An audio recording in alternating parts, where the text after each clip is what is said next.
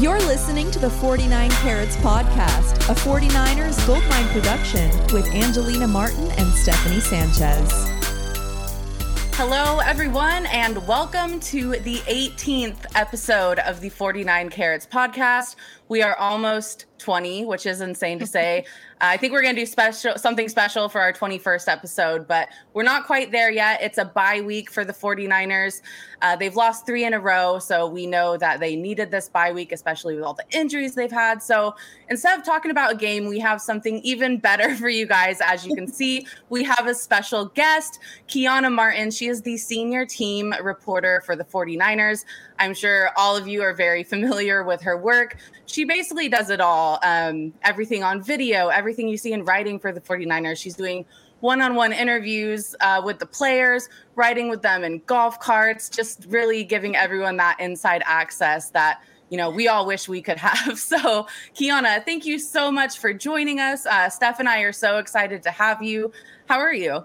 Yeah, I'm fine. Thanks so much for uh, having me on. I- I'm really, really excited. I, I got a lot of messages like, you have to get on the pod. Oh, my I God. Like, well, I got to get on the pod then. I can't I'm believe like, that. Yeah, no, seriously. So many people are like, this is going to be great. I'm definitely tuning in. So it, it just makes sense. I had to join you guys. So thanks for having me. Yeah, of course. And um, of course, my co-host, Steph Sanchez. How are you today? I know this is ex- an exciting day for both it's, of us. We're it's very exciting. I'm trying not to be red right now. I'm so excited. But, um, I mean, there's a lot of reasons to be excited for today. I mean, it's a bye week. The forty-niners had no way to lose this weekend, so that's always a good thing. That's a plus. We saw the, we saw the Seahawks lose yesterday. That's also yes. a great thing. So, yeah, let's get into it. Yeah, you can't beat it. But, you know, since we have Kiana here, we're going to get, you know, her take on everything that's been happening with the forty-niners this season, get to know her a little better. Uh, so, Kiana, you know, the, the first question that we have to ask you, obviously, Steph and I, we have our little podcast. We have a lot of friends that either write or, you know, cover the forty-niners kind of in their own different unique ways. And so a lot of us are wondering what's what's the best way to, to get to where you are? You know, what are the steps to take to get into the sports media industry? Yeah, absolutely. I, I, I'm asked this question quite often. And yeah. the craziest thing that I think is usually my typical response is I don't think there's just one direct way to get to whether you want to cover a team, whether you want to write for a newspaper, write for a site, a be on E S P N. There's so many different routes that people take. And I feel like mine is very unique compared to others. I have a lot of friends that did, you know, they started working in local news and worked their way up and eventually made it to one platform, which took them to another. But my story, I actually went to school originally uh, to study kinesiology at San Diego State. In high school, I was an athletic trainer. I knew whatever I did, I wanted to, it to surround athletics. Um, but once I got my first course of classes, I was like, yeah, absolutely. I'm not going to study kinesiology. No, absolutely not. So I ended up going the route of sports marketing. I got my degree in integrated marketing communications uh, from San Diego State. And it was probably not until my senior year where, you know, you're casually watching sports, you're watching T V, you see the Pam Olivers, you see the Aaron Andrews, watching N B A, you see Doris Burke, and I'm sitting there and I'm just like, gosh, that's a really cool job that they have. Too bad, like, I could never do anything like that. And then, like, I think it kind of took like a couple of like time just watching, like, wait, why can't I do that? You know, there's no reason why I can't, so why don't I give it a try? Now, a lot of people, which I say everyone's journey is a little different. A lot of people study broadcast journalism. I was already into my fifth year of college, and I was not going to go back and have put myself in more debt. So I said, okay, well, I obviously didn't get my degree here, but how else can I kind of Uh, set a path for myself that I can eventually go this route that a lot of people are spend years studying and years and money to get there. Yeah. So I, uh, once I kind of like that last year of college and even after college, I invest, I, my biggest thing I always tell people, is it has to do with investing in yourself. If I could tell you guys how much money I spent on just like classes, on training, on flights just to be able to cover a team. I started my own blog, so I would go out and travel and cover different sports teams. Um, I ended up working for K D O L, uh, Oakland Unified School District. I did some like work for them for free. back little backstory. I think I worked for free for about seven years just wow. to be able to get to where I wanted to be. But um, would fly, I was in Los Angeles. I would fly up for Berkeley games, every home game just to cover it, and then fly home. I'd have to pay for my own rental car, my own flights, everything, my own lodging if I were to stay the night. But uh, that just goes back to my whole story of investing in yourself if this is something that you really want to do. And all of these opportunities that, you know, I was afforded, I it helped me build a reel and put something together, have something on tape. Uh, ended up getting a job with a small local news station. When I say small, like tiny, probably I got about maybe like fifty viewers A, a episode. Like it wasn't huge or anything like that at all, but it got, I got reps, I got experience, and I continued to build my reel. And then long story short, because I could talk about this for hours, but long story short, I ended up getting an internship with the Kansas City Chiefs, and that turned into a part-time position, which then I was offered a job with the Denver Nuggets uh, about two years later, a full-time opportunity there. And then after that here with the 49ers. So that is like my long journey. I'm trying to keep it really, really short, but that's my long journey into a, a short kind of synopsis of how I got to where I am. But again, I say all of this because there's so many routes, whether it's starting something on your own, having your own podcast. Um, there's so many different routes you can take to um, be in this industry and cover a sports team or a sport or sports in general.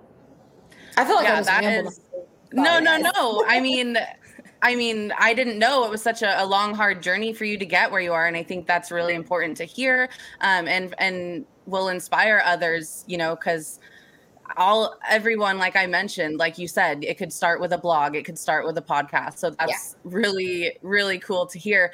Um, I just had a quick follow-up question. Like, you said you worked for the Nuggets as well and the Chiefs. Was it always like football that you had your eyes on, or was it like, just get me into sports? I, I, I'm a football girl. That has always been my passion. That's my, my number one sport of choice. Uh, growing up, actually, I played softball. I think the first sport my parents introduced me to was baseball. They met on the baseball field in high school. Like our family trips would be going to, I know this is a Bay Area um, fan base, but we'll be going to Dodgers games because I'm from Los Angeles. So don't, don't too soon, dude. Don't hurt you guys. I know, I know, I know. As it was coming out of my mouth, I'm like, hmm, I don't even know if I want to share this. It's fine. But, just um, end the pod. I like, they're over. Um, no, just kidding. It was going to games, and and that's just kind of how I developed my love of sports.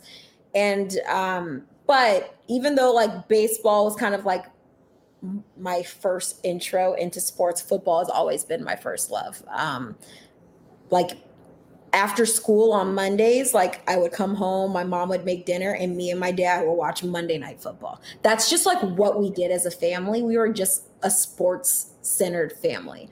So yeah. yeah. Football, my first love. Um, it's not that I was opposed to any other sports. If an opportunity did, um, you know, arrive, I would totally jump on if it was M L B or even N H L, but working in the N B A was definitely a different, it's a different change of pace than what you're used to, especially covering football. Um, you have about seven days to get over whether it's a win or a loss. Whereas N B A, you lose today, well, you're on to tomorrow already. It's so yeah. quick, the turnaround. You're going from, at that point, sixteen games in the N F L to, wait, was it? Yeah, sixteen games to now eighty-two, eighty-four, I don't know. But it was, it's a long season, but it was a lot of fun, very fast paced. But it was definitely a change of what I was used to.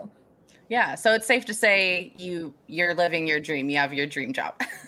Yeah, I, I, I'm I'm very, very fortunate to to be able to wake up in the morning and love to go to work. There's never a day where I wake up, I'm just like, oh gosh, I just do not want to work today. I yeah. love what I do. I love the people that I work with. I'm, I'm very fortunate to be a part of an organization like the 49ers, which I'm sure we'll get into more of this later, but um, I, I'm in a very, very fortunate position. I do not take any day that I work for granted. Yeah. And for all of our listeners who don't know, Kiana is the first Black woman to hold the title of senior team reporter in the N F L, which is an incredible title to hold. Um, we were wondering, you know, what is it like to be a female reporter in such a male-dominated industry? Obviously, football is just full of men, and, and it's getting better, but, um, you know, representation is getting better. But what's it like um, the day-to-day? Yeah. Um, again, that's another thing that I'm I'm very, very fortunate. I often kind of think about, you know, during that hiring process, I'm sure when they were looking to fill my role, there were a lot of men who were very qualified for this role. And there were also probably a lot of women, but um, I'm just grateful, one, that this organization saw me as, hey, it's not, we don't want her just to fill a quota. We know we're confident in what she can bring to this organization, um, her resume, and we feel like she's the right person for this job. Um, but I say all of this, I, I, even going back to being a little girl and seeing, you know, the very few women on camera, I feel like things have changed so much over you could even say like the last two years, um, seeing more representation as far as women, uh, minorities, orientation. There is just, just things have completely changed. And I'm so grateful uh, for that. And you say a male dominated industry. I remember um, I was asked to join a, I don't want to call the person out, but I was asked to join a kind of like a, a podcast type of thing with another female reporter earlier this year. And one of the YouTube comments said, like, this is ridiculous listening to two women talk about football. That's like me going to talk about softball. And oh, I'm hell like, no. So just because I, I'm a female means that I am not qualified to talk about a sport that I have literally watched since I was in diapers. I could probably talk you under the table if you wanted to go toe to toe about this, but instead, just because I'm a female, I'm not qualified for this. It's, it's those things that, one, it's disappointing, but two, that's what I think kind of drives me. It's like, okay, so now I want to work even harder at what I yeah. do to prove anybody that thinks that just because you're a woman, just because you're a female, you can't talk sports. Like, I want to make sure I'm proving you wrong. So it's still, there's, we're not perfect in this industry. We're still working our way to, you know, open up doors for a lot of women and for women to be seen as equal. But I do feel like we're making those strides, and those comments like that just only kind of like ignite the fire and wanting to see more women and, uh, this entire realm of sports, whether it's writing, whether it's on camera, whether it's podcasting, whether it's in stadium, whether it's coaching, in all areas. I, I think I'm I'm proud to see the way things are shifting, uh, but I can say I don't think we're done yet. Yes, amen to that. And to that guy, guys talk about softball all the time. We don't care. You can. We don't like, care. Go for it. Right. Good for you. Yeah. And, and I know, Angie, like you've also had your fair share of, you know, comments like that. If you look at Angie's uh, Twitter header, I'm pretty sure some guy is saying something very similar to that as well. Um, but one thing I was curious about was your day-to-day as a reporter. I mean, we know that, you know, reporters get to see practices, they get to go to games, but you as a 49ers team reporter, you probably get special access, you know, you get an inside look at the team as an organization, the players. What can you tell us about that and how much you get to see from the players and, and the org? Gosh, you know, I wish we had this conversation, let's say exactly two years ago from right now, pre-pandemic, because life was completely yeah. different. Yeah, talk about both. Can you talk about both and like how it how it compares, like the access you used to have and like maybe how it's different now? Life was a million times better pre-pandemic. I think, I think that's for just about anybody. Right. Um, yeah. I think we'll talk True about that. Pre-pandemic. It's it, it's it's a lot more fun. We'll put it that way. Um, yeah. But general, my day to day. Let's see. Um, well, you kind of went over a little bit of what I do. I do all of the writing for forty-niners dot com. Um, I have my video segments that I, I host and I help produce. Um, so usually my day-to-day is kind of checking all of those boxes, getting all of those done. And then also I run two podcasts um, for the team site. And we also have another one that's inside the Oval that uh, our digital editor, Haley Jones, she mans that one. Um, but kind of, it's so hard because there's never two days that are alike. So yeah. It's like trying to figure out, how do I kind of like explain what my day-to-days are like when there's no every day, no like day I know same. What to expect. But I am out there. There's practices, you know, uh, three times a week that are open to the media. So I get to join in on that. I'm going to press conferences. Um, but gosh, it, it's so hard to kind of like even remember what life was like back then. I know. Uh, I will say, so like, Uh, before the pandemic, we would have locker room access. So I know we did used to do like a lot of shoots and things like that. Um, now things are a little different where it's like kind of, I think everybody kind of has access to it, whether you're watching on YouTube, seeing kind of those press conferences. Um, I think we had, I, at that point, I probably had a lot more face-to-face interaction with a lot of the guys. Um, we were able to do those golf cart rides, which yeah. now it's kind of, it's a, it's a challenge to try to get those done. Uh, Some when you're plexiglass. Kind of, yeah, seriously. It's like a whole thing you, that goes into play when you're trying to do things like that. We would have like the same like cafeteria access with the guys pr- before the pandemic. And now things are definitely different in the way things are ran. But um, I can say like the access that I used to have, it was fantastic being able to, I think it's really important, especially in my position, being able to build that relationship with the players, because at the same time, like you are a part of the media, but you're also in-house with the team. The same person that signs their paycheck signs mine as well. So it's just kind of understanding that. And um, that's one of the things I think I really miss about work pre-pandemic was building those relationships. Um, I would say like, a good example would be last year, our whole rookie class, I never got to see them in person one time. So all of a sudden you're just thrown on oh here, you're doing an interview with this girl and they're just kind of like, who the heck is this? And, you know, I, I really pride what I do, kind of getting the reaction out of some of these guys and getting the response from some of these guys. A lot has to do with a lot of the back work and the, the relationship that we were able to build prior to those, uh, those interviews, even, um, I'm trying to remember what year, what year was Mitch Wishnowsky? twenty eighteen, twenty nineteen? I'm trying to remember. No, I want to, I want to say twenty eighteen, but I, Steph would know better than me. I was going to say the same. Let's say twenty eighteen. Let's say twenty-ish. Okay. Yeah. Being able to, like, I didn't get to see him much of twenty nineteen because we were kind of removed for the team. Thank you. See, I love yeah. you. Thank you for yeah, correcting man. me. Thank you. Um, you even got the round. He's- even chatting with him, um, I got to talk to him, which you guys will get to see this week. He's expecting a baby, and he's like talking to me about, you know, what they're doing, like while prepping for the baby. I think baby comes today. I don't, I don't. Oh my gosh. Baby comes today. But it, it's just being able to have those conversations with him, and I can follow up like, hey, what's the news? Like, what's going on? Being able to have those conversations goes such a long way. Whereas twenty nineteen class, like, they're kind of like, who is this girl? You know? So yeah. I say all of this to say that, you know, pandemic has completely changed just the interaction and, and the relationships you're able to build. I know a lot of the beat reporters will say the same exact thing.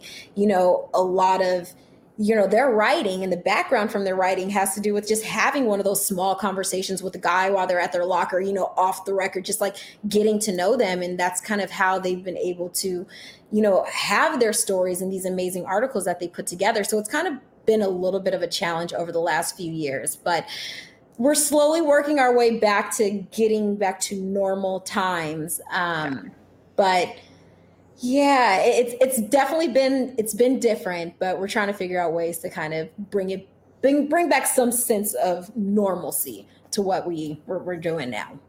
Yeah, I can't even imagine the the difference that it's made. Um, but I hope, God, I hope we get back to normal soon because I miss the golf cart videos. I know, they were so fun. They were so fun, and, and even like you got to think like sometimes. Think about it. If you're every week, you know, it's like, oh, this person wants to grab you for an interview. This person wants to get a quote from you from an article. It's kind of like, oh, I don't really want to do that. But just having those prior relationships, it's like, hey, Kiana's doing the golf cart thing. Oh, for sure. Like, we'll jump in. No biggie. Like, and then it's even times we would get other guys that are like, can I jump on too? Like when you get guys that want to actually be a part of this, when some for many, it's like kind of like a chore. You know, those are the things that you really miss. So we're knocking on some wood that at some point things kind of go yeah. back to. Um, I think a lot of you know, N F L players sometimes can be wary of like any sort of media. Do you feel like they yeah. trust you a little more because of that closer relationship and, and you can get more out of them? one hundred percent. Yeah, that I think you just put together exactly what I was just trying to say. Just being able to kind of have that relationship and that history, um, you know, that I'm a trusted source, that, you know, I'm, I'm never out to get you, you know, so to speak. I think that really goes a long way, and it's a lot. You want to build those type of relationships and, and be trusted, um, especially being in-house with the guys. Um, I, I I just can't like overstate how much like it's missed, you know, yeah. compared to yeah. what it used to be like. You really don't know what you have until it's gone. That's so true. I, I think that you can use that in all different facets. Yeah. Even with work, even with work. So let's get into the team, the 49ers. Um, they've dealt with a lot of adversity these past few weeks. So we know that this is a bye week for them, but um, just, you know, in your opinion, what do you think their main focus has been this week? And how do you think that they're dealing with the adversity of losing three games in a row? Yeah, I think like typically when you get the N F L schedule, and I would say this if I were a player, you get the schedule and you see a week six bye, you're like, come on, like an early bye. Yes. Like I'd rather it be like that later half of the year, at least the middle of the year. Um, but I think this came, it, it could be a blessing in disguise for the 49ers. Um, yeah. You have these three games that you lost. You're dealing with some injuries. I mean, you had at a point, I think last week, we didn't even know who's what's going to be under center as we head into week seven. And that still could be in the air right now. Um, but I think right now it's a good opportunity for this team to kind of take a pause, reset, recharge, and refocus uh, going into this primetime game in week seven. Um, you heard a couple of guys, they got the chance to, sw- to speak to the media today. And, um, you know, Jimmy Ward was one guy who said, you know, you wouldn't even know that this team right now is two and three just with the energy that they brought to practice today. And I think that says a lot about just how this team is kind of taking what's happened in the past. I feel like they know that these games are all games that were lost by a touchdown or less. This team, they know what they're capable of. They know the pieces they have in play. They know the capability of the, the guys in this locker room. So now it's just putting it together. How do we bounce back? Okay, that's in the past. Let's refocus on going forward. And, and I, I, I think he honestly said it perfect. It's a lot about that energy, and it tells a lot about the guys in this locker room. So um, as far as mentality, I, I think goes back to, you know, knowing who you guys have in the locker room, who's on the roster, taking that, looking forward, and just bouncing back. It's all about bouncing back. Yeah, I f- really feel like this is a time where, you know, the veterans on the team need to step up. And, yeah. you know, the ones that have, have been to the Super Bowl, that have overcome adversity, have overcome injuries, and really just bring everyone together. Because we were talking on our pod last week that ever since um, the Jason Vera injury, it seems like, you know, it's kind of been down in the dumps. I feel like that was a really season-changing moment. And Um, it, it would be great to see them get a win against the Colts. Do you think this is a must-win game for them? I think I say it's a must-win. Well, let me preface this. We're now in week, we're going into week seven. Yes, there's very early football still to play, a ton of football still to play. Sitting at two and three, I mean, go prior to this week, you still had Vikings with that record. You had Saints with that record. You had the Chiefs with that same record. I don't think it's time to press the panic button just yet. I think that with it being still a lot of football left to play, I think that week seven is a perfect time to kind of switch the gears and now start looking forward to, okay, here's where we are right now. This is where we're trying to be. I think a lot of where you're trying to be starts with this Sunday. Um, it's, I think it's one of those games that you can't just look at the Colts record and say, okay, this is going to be an easy win. You can't overlook, you know, what they have. And I know like the storyline all this week is going to be all about DeForest Buckner, but you know, you can't, I, I think this is one of those games. You, if anybody watched that game on Sunday, even, even last week, so it was that Monday night game, I think against the Ravens, and looking at that defense and what they were able to do. And then this week with uh, Jonathan Taylor and, and how Carson Wentz looked, it's definitely going to be a tough matchup for the 49ers, but I, I, I will, I think I'm willing to label this game a must win only because this is this can be that turning point that this team needs to kind of get back on the right foot. And a lot of that's going to take, we saw what the defense was able to do these last couple of weeks, and a lot's going to have to do with this offense being able to find a rhythm, be consistent, take care of the ball, and sustain those drives into the end zone. Um, that's going to be the biggest challenge. I, I in particularly look at this 49ers offense, and if they are able to do that, I think that will be a good sign of what this team can do going forward. Yeah, and, and cut back on the penalties, man. Yeah. That's a major key. Yeah. that, that's um, a big key. Yeah, you kind of led into um, our next question for you when you brought up the word energy. Uh, I think energy is, you know, a, a term that really you don't think about it, but it really goes hand in hand with sports. Um, same with with your mentals and and everything else. So what do you think the energy of the team is just this year so far, and um, their identity really? Like, if you could describe it in one word, what would you choose?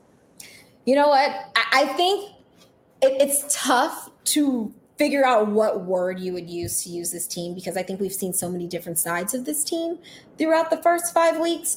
But it, I did pose this question to a lot of the players this season. Um, I talked to Kyle Juszczyk, I talked to Eric Armstead, I talked to Jimmy Ward, and there's always been a common theme um, when I talk to these guys and kind of ask, you know, give me a word to describe this team. What, what would that be? And I think the word I would use, which is very similar to what they would use, what they were using, is resilient. Um, finding ways to,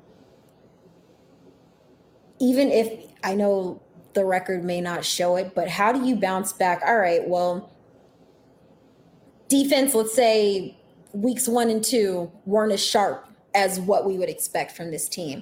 But looking at how they bounced back going forward, looking at what they did in Seattle, I think that was probably one of my favorite outings. Uh, and my one of my favorite stats from the season was, what, five straight three and outs. Um, yeah. Against Russ. Right. I, I, I always look at that. And, and I think that kind of, that helps sum up how, well, how I would kind of define this team.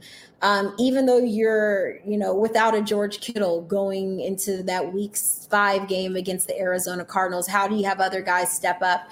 Um, I think resilience is, is a good word to pin on this team. You're dealing with, you talked about Jason Verrett in week one, where he losing a guy like Raheem Mostert in the same week. You're down to your, what, fourth or fifth string running back, where a guy who was just signed to the team is your lone healthy back in the game. Um, yeah. Being able to still overcome those situations, I think, says a lot about this team. And I, we're not even halfway through the season. Lord knows what could happen, you know, in the weeks to come, but it's how this team kind of takes what's happened in the past and applies that going forward, I think um, will be very telling of how they finish out this twenty twenty-one campaign. Yeah, I think you're such a breath of fresh air, because you're so positive and remind us of all these things that the 49ers are up against this season. And so yeah. I think you said it best when, like, chill on the panic button, you know, yeah, they're two and three, but they have a lot of heart and there's a lot of season left. Yeah, and I, I think I, you guys probably see it. I see it a lot in the mentions. People are already freaking out about we do sometimes.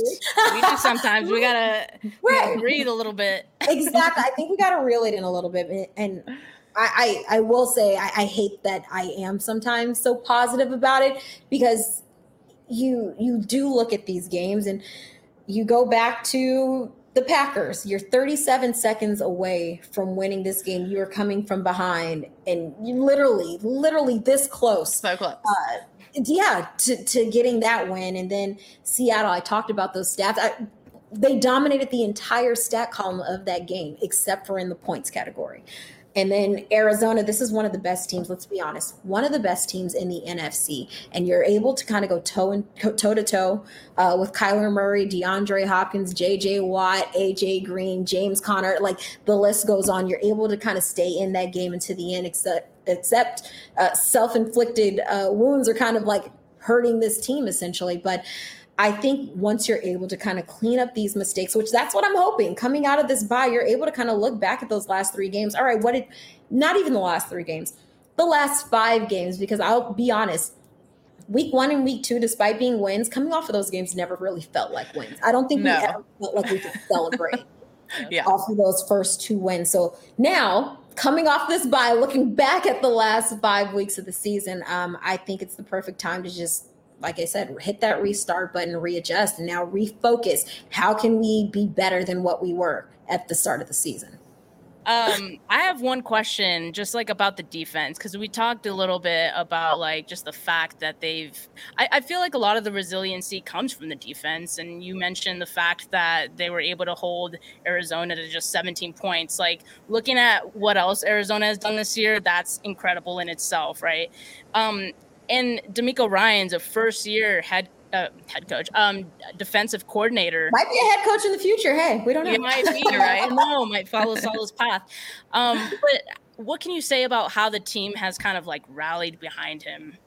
Yeah, it's so crazy to believe that this is now just his fifth year as a coach after four seasons as a linebackers coach. And uh, he had some other uh, position similar, but Um, I think it was inside linebackers and then linebackers, but being able to move his way, climb his way up the ladder to now defensive coordinator, I think it says a lot about uh, the trust that Kyle Shanahan and the coaching staff have in him. And it, it, I, when I look at him, I'm just like, it's crazy because I remember watching him as a linebacker just a few years back. And now, you know, you're leading this 49ers defense, but I think the players have taken to that. You know, he was in their shoes not too long ago. And I think one of my favorite things is that when I did talk to Jimmy Ward a couple of weeks back, I asked him about DeMeco Ryans and how is he kind of, how's the defense kind of adjusted to him and, and what's their thoughts on how he's been able to kind of lead that unit. And my favorite thing that he said was, you know, given his path to where he is and being a former player and only being a coach for so many years, but being able to climb the ladder to that spot, he said it makes them want to play even harder for him. They want to work hard just so he they can it not that it it kind of like solidifies him, but it's just that, you know, we've seen how hard he works and it makes us want to work much harder. I think that's really special, and I think it says a lot about just the unity of the defensive unit. Um But you, you, I, a lot of people kind of ask me like, well, have you seen much of a difference between Robert Salah and DeMeco Ryans? And I said the biggest difference I probably have noticed is maybe not as much animation that we saw out of Robert yeah. Salah, which we all love. Don't get me wrong. I loved seeing that. But I think that would be the only thing that I, I have really seen. He said that he wanted this defense. You know, it's it's not like he wanted to come in and completely change what Robert Salah did because it worked for this unit over the last, even twenty twenty, still being a top ten unit, despite all of these injuries and what that team had to deal with, still being able to maintain that over uh, that season that was rid- riddled by injuries. But uh he wants to kind of take what Salah implemented, but he wants to put his own spin on it. And I think we're seeing a little bit of that uh, so far this season. And it's been a breath of fresh air. And, and I think, especially looking at what they've been able to do these last few weeks, keeping the 49ers in these games, even though the offense has had their issues, uh, I think it says a lot. And it's been really exciting to watch. And, you know, as guys continue to get healthy, how does this unit kind of progress? And I, I'm excited to see how they do that, especially coming off of this bye.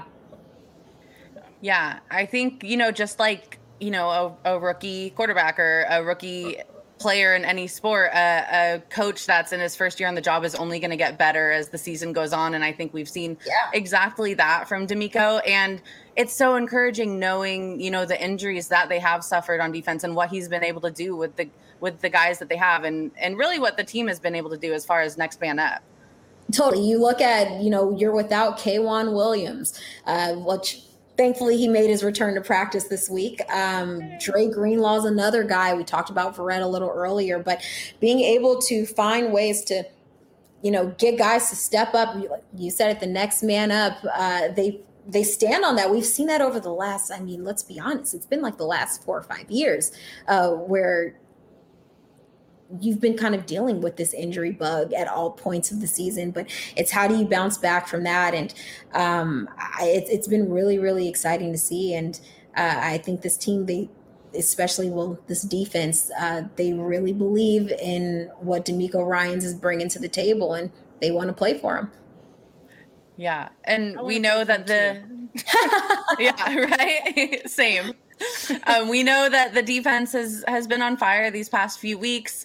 Unfortunately, the offensive line suffered its lowest P F F grade last week, um, of course, with Trey Lance at quarterback. So we were wondering, do you think that uh, this is, you know, directly correlated to Trey Lance? Is it because he's a mobile quarterback? Is it because he's taking a little bit longer to get the ball out of his hand? Um, just from what you've seen, do you think that it's just been more difficult for them blocking for Lance? Yeah, uh, Trent Williams spoke to the media today, and he just said it's sometimes the name of the game. Sometimes there's certain refs that are looking for certain things, um, which, I mean, I it could be, it could not be. But yeah. I, me personally, you know, this is an O-line that's adjusting to a quarterback who has the option, whereas he if he doesn't see anything, he's going to take that option. He's going to run upfield. Uh, it's a different dynamic than when you have Jimmy Garoppolo back there, who is, so to speak, like a pocket passer that 49ers might be used to. Um, I think it's one of those things that could take a little bit of getting used to Lance, how he kind of operates under center. Um, I think if Garoppolo was back there week five, do I think it would have been as many holding calls? Maybe not. But I think a lot will also come with Trey kind of adjusting to leading an offense, being under center, um, being able to read the defenses. Um, I think it'll all change in time. But obviously we know that's something that the 49ers can't have because I, they shot themselves in the foot plenty of times um, last weekend. So those are definitely things that'll have to be cleaned up. But a lot's going to come with kind of getting one used to Trey Lance under center, but also um, Trey Lance also being used to being there. Yeah, uh, we definitely know that good O-line play translates to good Q B play, especially with this team. Uh, we talked a lot about the team, but we have some kind of fun questions for you because, like you told us, you probably know the players better than anyone we could have on this podcast. So uh, we, we came up with some player-related questions for you. And, of course, we have to ask, who is the funniest player on the team, in your opinion? Uh, the one that's, you know, either always making you laugh or making the people of Twitter laugh. I'm going to say it's not going to be who everyone's going to assume I'm going to say, because I think everyone's going to assume I'm going to say George Kittle, but it's not. It's not. That was my assumption. Everybody thinks. Actually, I would say the funniest on the team is probably D J Jones, a fellow twenty seventeen yes. draftee. He's He, it's just like he doesn't even try. It's just natural for him. And he's one of the most hilarious guys in the locker room. Uh, by far, D J Jones. I am dying that you said that. That would be like my, that would be my answer. That's who I think is the funniest on the team. His mic'd up segment oh, during God. training camp. Oh my God. I was dying. He, I, what was the line he said that I was cracking up on? I think he said, he was like, they're going to call this segment heavy breathing. Yes. Like breathing or heavy. I was like cracking up. He, he's so yeah. funny. Uh, yeah. One of my absolute favorites. Yeah. Um, if you haven't watched that episode of Mic'd Up, go to the 49ers YouTube channel. In fact, watch them all. They're a great way to get to know the players. Um, they're super funny. I have a really quick question I want to shove in here really quick. How do you guys decide who you're going to mic up? Oh, um... It's just usually it's just us like, uh, who should we get this week? um, it, it's yeah, a lot of it is just kind of like guessing. There's certain weeks and certain divisional games where you can't have a certain person. Mm-hmm. Um, so yeah, yeah. like our specific position group, let me put it that way. Certain divisional games, certain position groups can't be mic'd up. So you're kind of limited trying to figure out who for what. But um, if you know there's a great storyline going into the game, obviously you want to go that direction. I believe this week is, um, no, I'm not giving a spoiler, I promise. But I know this week is National Tight End Day. George will not be on the field. Um, right. But like for this, like this would be a prime weekend for us to try to grab George if he were on the field. So we try to look for a good storyline, what's something that uh, makes a lot of sense, um, and then also getting the guys to buy in, because some guys love being mic'd up, and then there's some that are just like, mm-mm, nope, I don't know what's going to come out of my mouth, I don't want to be held responsible. it's it's safe to say though George Kittle might be as entertaining from the sideline. One yeah, you have to mic him up from wherever he's sitting. Yeah. I would mic him up if he was at home sitting on the couch watching the game. I yeah, still think right? that would be prime like content right there. Actually, when I talked to Kyle Juszczyk, I think it was two weeks ago, Um, going into the uh, Seahawks game, he rode in with, it was Juice, Fred, George, and Jimmy, I think. They all rode into the game together, same car. And I was just like, what's the likelihood I could get just a microphone in that car? Yes. I think that would be the most entertaining, like, just God knows what they talked about, what yeah. the conversation was like. But I would just love to be a fly on the wall and listen to that. But there's some really interesting characters, George obviously being one, but you can mic him up anywhere. And I think it would be A one content. Yeah. And my favorite part is when whoever's mic'd up goes up, everyone that he goes up to, They yeah. they warn them. They're like, yeah. hey, I'm mic'd up, I'm mic'd up, I'm mic'd up, I'm mic'd up. Hey, mic'd up, guys. Anything bad. Yeah. Exactly. Yeah. It's funny. Also, another so, one that's really funny, if anyone has seen it yet, um, I've learned that Laken Tomlinson is the most hype on game days. So this really? recent week, uh, or last week, Jaquaski Tart was mic'd up, and he told Jimmy Ward, like, hey, watch your hand, because when Laken comes out of the tunnel, he might break your hand. Like, oh my God. Him. And it's just like so crazy. So now I pay attention to it. I'm like, oh my God, he is so aggressive when he comes out the tunnel. But it's fun. You, you do learn a lot about these guys. When hey, when you can't high five people for a year, like, you got to give them all you got the next time got. out. And yeah. He is, he is A one at it. He's great at it. So speaking of microphones, um, I, I'm sure you know this, but in nineteen eighty-four, the 49ers recorded a song called We Are the 49ers. We talked about it. We have a segment called This Week in 49ers History. So that was um, our little, little history tidbit last week. So mm-hmm. we have to ask you now, on the twenty twenty-one San Francisco 49ers, who has the best singing voice? All right. Um, some guys do not like to tell you they know how to sing, even though I know they know how to sing. Yeah. Um, but they just don't want to put, be put on the spot. So that's fine. But I will say, from the reaction I've gotten from a lot of guys who I have inquired with, Mike McGlinchey is a good singer. Mike McGlinchey oh my God. is one of the best singers in the locker room, I've learned. Wow. Okay. So I'm just wondering, like, I could see him doing so many different genres. Like, I could like see him country. doing a little like a little jazz or a little shoebat, a little country, exactly. a little like Three Doors Down, like totally. grunge rock. Do you totally. know, like, does, do you know what he does, or is he just like, so just now I'm not doing this as a shameless plug, but if you want to watch it, please by all means go watch it. But in our one-on-one segment, I had Dee Ford a couple of weeks ago, and I asked him, like, if you had to create, was it D? I had D and I had D J, and I asked them both, if you were going to create your own group, who would be a part of it? I think both said Mike McGlinchey, and they wow. both said Mike McGlinchey can oh. sing. So I said, so do you hear him, like, humming? Like, what is it? They're like, he'll hum some R and B. He'll hum some, like, some uh, country. He'll, like, wow. he said, like, he knows a little bit of everything, and he can hold a note. And so, yeah, that that's the guy. I think it's a little bit of everything that Mike McGlinchey can do. I mean, and Truly, he did do wow. with Joe Staley when they were together, too. So yeah. yeah, jack of all known. trades. Yeah, we should have known. So our guest, our guest last week was D- DJ Jones for best singer. But yeah, that was our guest. It's funny. He's he was the funniest player. yeah. I would I would probably say D J too, but I think, like, you probably would never catch, like, if you asked him to sing, he won't do it. But I right. feel like he's a good singer. He's very musically inclined too. So yeah. I, I would say if it, if Mike was my first my first response, D J would probably be second. Okay, okay, so we didn't do too bad stuff. No, yeah. yeah. I, I would definitely put D J up there with Mike. I awesome, always I love it. Been confirmed from other guys. So yes. There we go. All right. Well, our next fun question is, and this one's an interesting one because, like, I feel like there could be so many good answers to this. Which player would you choose to accompany you in a zombie apocalypse?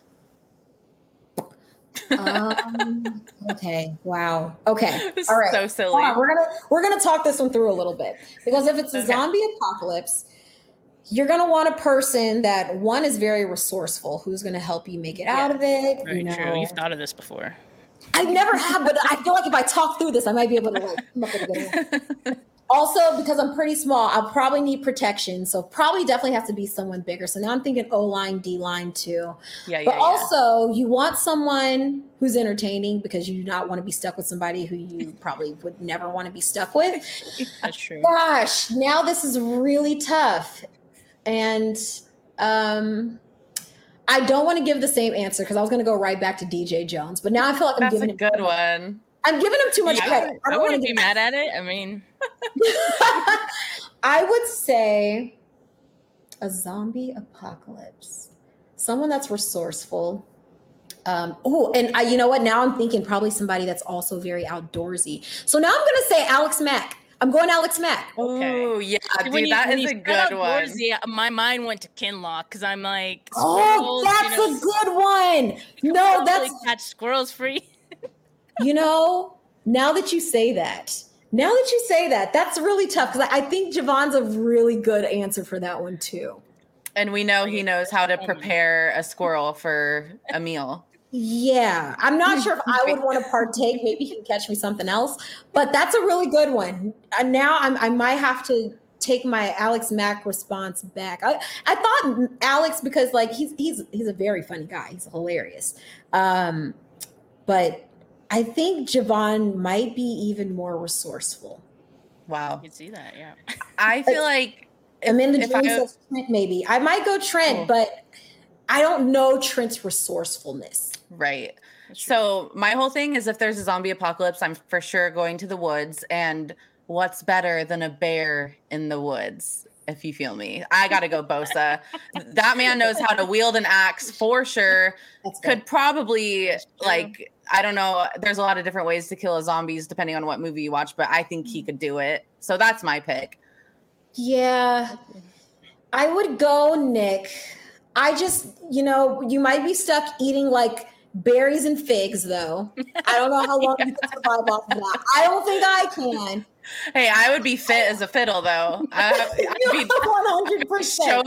Show, show me your workout. We're out there squatting boulders. Squatting, like yeah. that's I think true. We'd do okay.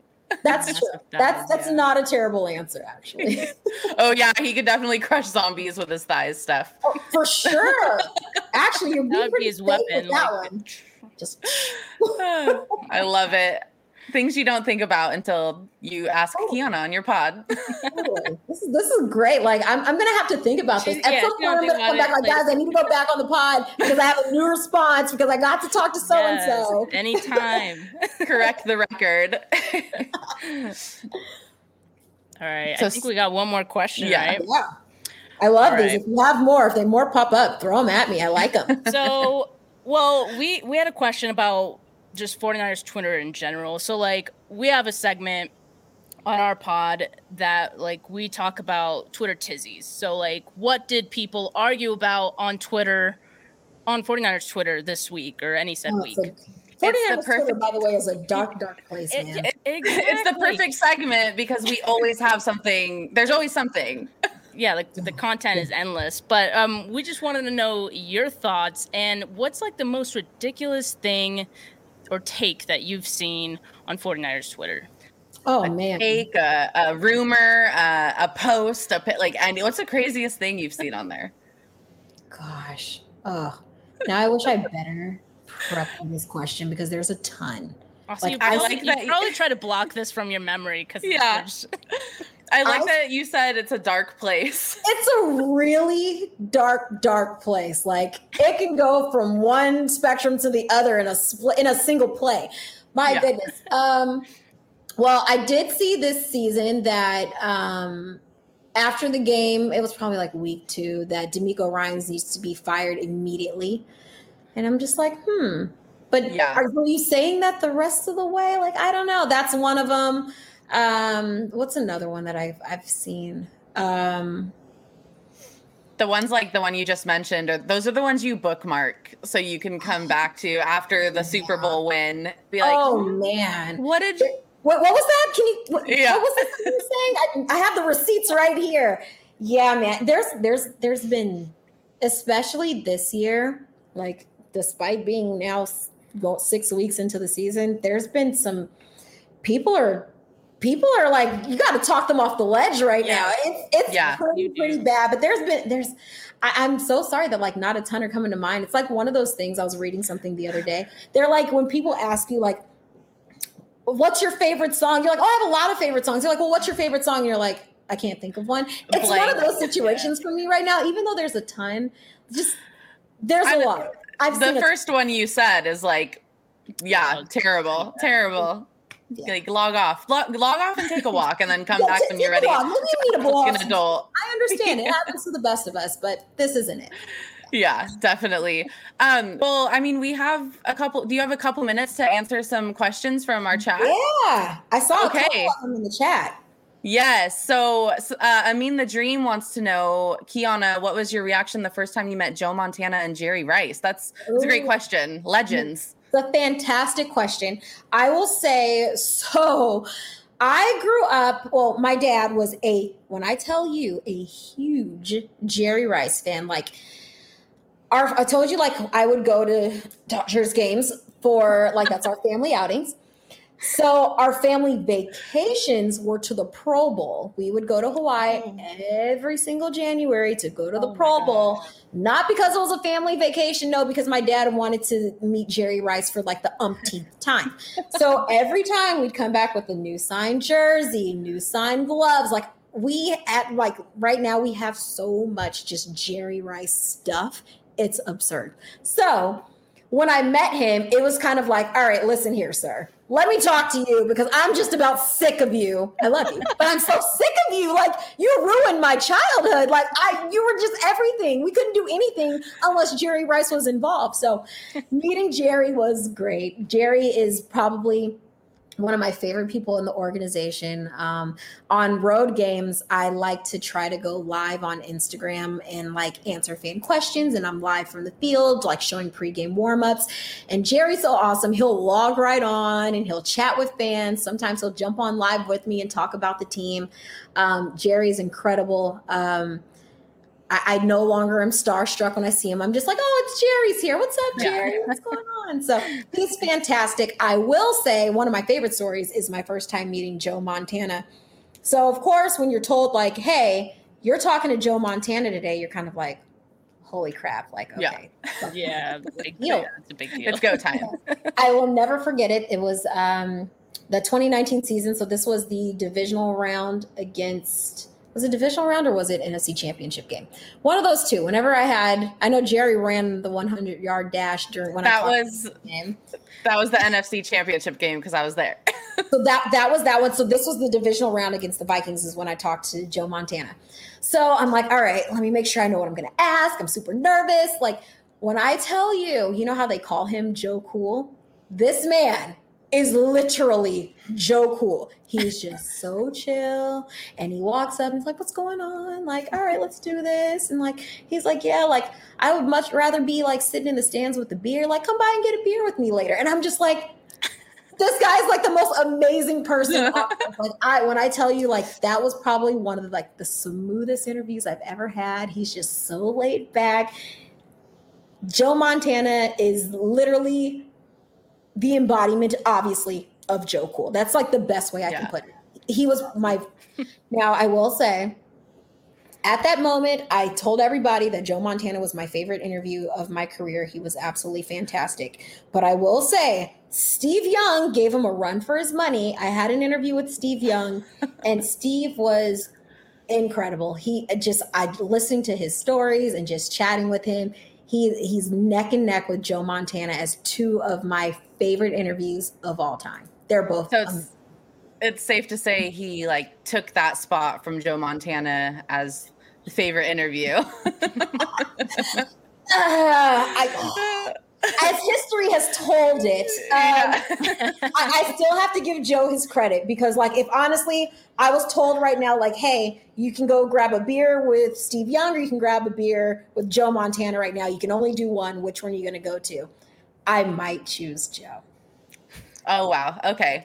So it's really neck and neck. It's I love really that. Really close. It's really close. Love that. All right. We'll do one more. Um, Ryan Johnson wants to know if you have any advice or words of wisdom for women or minorities, why not both, trying to get into this field. Um, this is such a momentous moment, he says. Hashtag proud faithful. Hashtag respect. Amen, yeah. Ryan. Thanks, Ryan. Yeah, my words of wisdom, honestly, I one of the things that I like, I tell so many people, we are so fortunate to be in a time and age where like literally everything is right here on your phone. Um, you can create one thousand percent your own lane if it is not there. Um, it goes back to when I did, when this was just an idea of something that I wanted to do. I created, I don't really talk about it that much because it, it wasn't great, but I, I, I'm still very, very proud of it. And it's actually how I got my job with the Chiefs. But I created my own um, blog and vlog. It was called Sidelines and Stilettos. I, I, that's how I covered that's sports. So cute. Yeah, thank you. And you know, when I did interview with the Chiefs, um, B J Kissel at the time, he was their senior reporter, and now uh, he's moved on. But he told me he was so impressed with the fact that, like, because there was nothing, not like, you know, I just joined a organization or a team or a company that covers sports. I created my own lane. He was like, just showing that you had that initiative. He was like, that blew us away more than any other candidate who had one of the most polished resumes that we saw. And so I say that to say that, like, right now, like the time we are in, you can literally do anything. You doing fifteen second hits on a reel, you know, that is a way that you can kind of create your own lane. Having your own podcast like this one, this is incredible. This is, it, it's having your own, like creating your own platform. Um, I would think that's probably my best piece of advice. If there is something not there, you have the absolute power to create it on your own and then see where that goes and see how it grows. I think like things that I'm super proud of that I did, and it's different, you know, you're with the team, but being able to, when I came in, there was a podcast, but it was ran by Joe Fan at the time, but I started my own too from the ground up and watching that following kind of build. And I know the same goes for you too, like having this idea, putting it together, and then just watching this baby grow.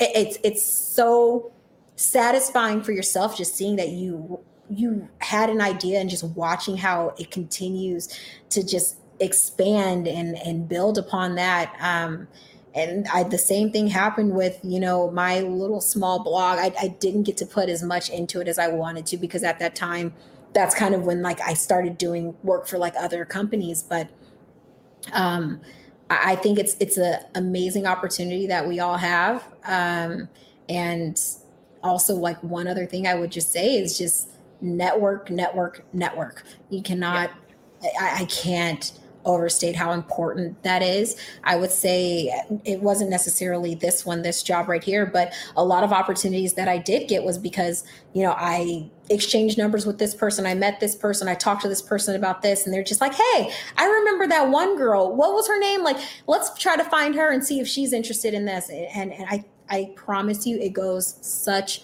a long way. So if something's not there, create your own lane, and also stay in contact with, with people that you meet along the way, building those relationships with them, not just calling when you need a favor. Um, those can go a really, really long way in, um, you know, if you want to start making your mark in this industry. Yeah. Yeah. Damn, I feel empowered. Oh my God. Right? You're going to make me cry. Like, oh my God. First of all, um, I think that that's so like perfect. And I'm so glad that we were able to have you on the podcast, because that's like the whole reason that Steph and I started this podcast, is because we thought that there weren't enough female voices, you know, in the content creator end of, wow. of the Twitter forty-niners universe. And so Um, to, to have you on today and and to hear you speak to to other women, to other minorities, to anyone who's ever been told no, that they can't do something. I think it's really cool uh, to, to have you here today. And I don't know, Steph, is there anything you want to add? I couldn't think of a better way to end the episode. No, that, that was awesome. Thank you so much. We yeah. definitely appreciate it big time. Yeah, one hundred percent. Yeah. And, and I just like, following up with what you just said, like people that have heard a ton of no's. When I tell you, there was a point where I applied to, and I kid you not, four hundred jobs, and I heard all no's. And it only took that one yes, that one yes to take a chance on me and for me to give that my all, and that kind of helped pave the way for where I am at today. So if anyone is ever interested, just just don't let that one no, those two no's, those four hundred no's deter you from what you ultimately want to do and what you're passionate about, because it can one thousand percent be done. Yeah, well, I know I speak for all of uh, the 49ers fans out there when we say we're so glad that you never gave up and that you made your dreams come true.